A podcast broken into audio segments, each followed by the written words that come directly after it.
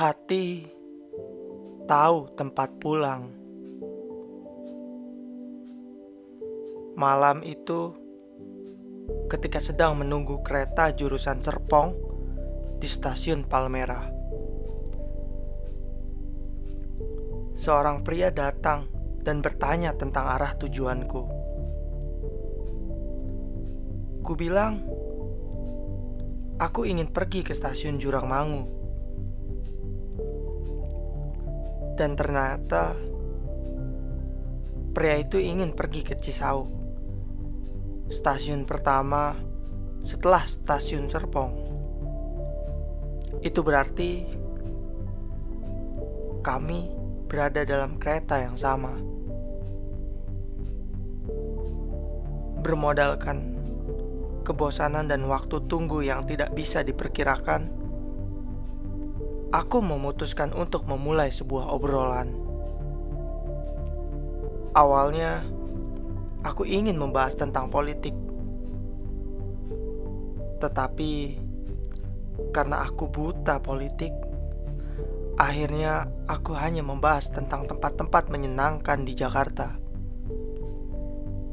Di tengah obrolan, pria itu tiba-tiba bercerita tentang keluarganya ia bilang ia sangat merindukan anak-anaknya.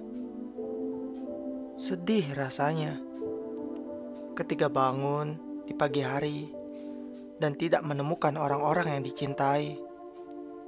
Anak-anaknya sudah lebih dulu pergi sebelum ia bangun. Dan ketika ia pulang, anak-anaknya sudah beristirahat tertidur pulas di kamarnya masing-masing. Untuknya, hal itu terus terjadi berulang kali. Ada banyak kerinduan dan kesedihan yang semakin tertumpuk di tengah repetisi.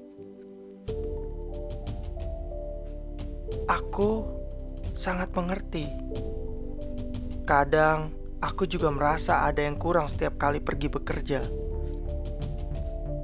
Mungkin karena belum melihat senyum ibu, belum mendengar tawa adik-adik, atau karena belum menyapamu di media sosial.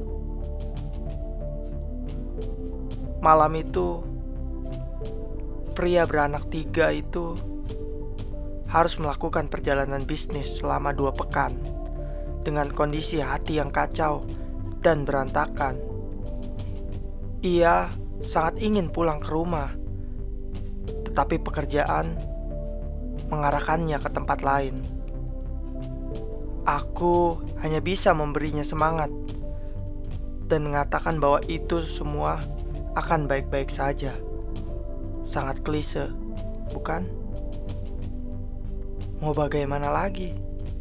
Tak ada yang bisa kulakukan ketika seseorang sedang diasapi oleh kerinduan. Lantas, ketika tiba di stasiun, Jurang Mangu, aku jadi sangat ingin pulang. Sepertinya ada bagian tubuhku yang hilang, baru saja hilang. Kemudian aku merenung dan menyadari tiga hal. Pertama, kerinduan dan kehilangan adalah penyakit menular.